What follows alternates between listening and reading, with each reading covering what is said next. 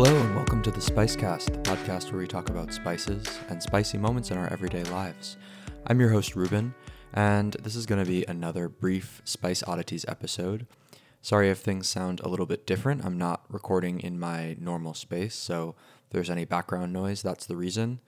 But I'll make this uh, nice and quick, and I just wanted to thank you all for listening. This episode, we're going to be talking about Njangsa. I'm not sure if I'm getting that pronunciation exactly right, but uh, I hope you can figure out what I mean.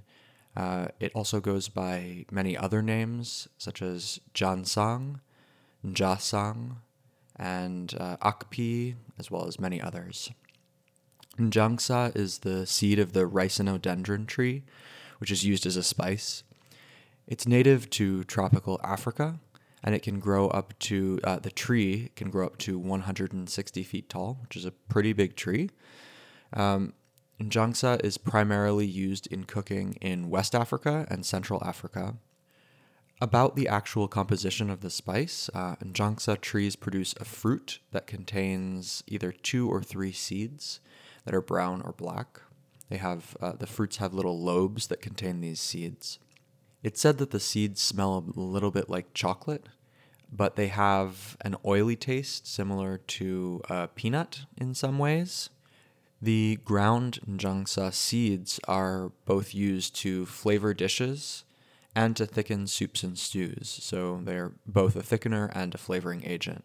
Additionally, uh, I've, I've read that they are sometimes crumbled over rice as a flavoring. And another use for them is that you can extract oil from the seeds and use it for cooking, similar to peanuts.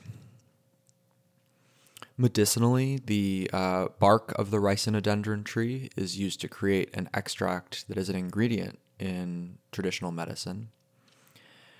That uh, extract is used in treatments for malaria, yellow fever, cough, and a, a number of other diseases. It's also used as an antidote for poisons because there's a chemical compound within the bark extract that is uh, known to uh, cure cure poisons, cure poisonings.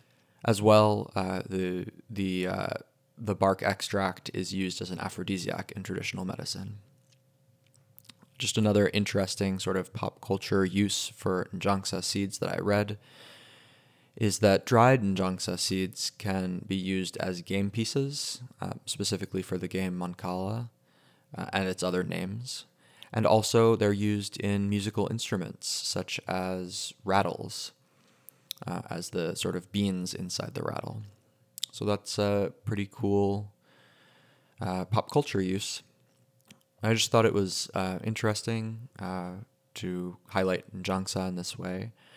I would love to try it. I think you can get Njangsa, ground Njangsa online, and uh, I would encourage you to try it out and let me know what you think. Feel free to email the show at podcast at thespicecast.com if you have Njangsa stories or if you get Njangsa and try it out. You can also contact us on Facebook at the Spicecast Podcast or on Twitter at the Spicecast. And of course, don't forget to leave a review on your favorite podcast platform. Again, sorry for any audio mishaps on this episode, but hope you enjoyed hearing about Njangsa, and uh, I will talk to you next time. Thanks so much for listening.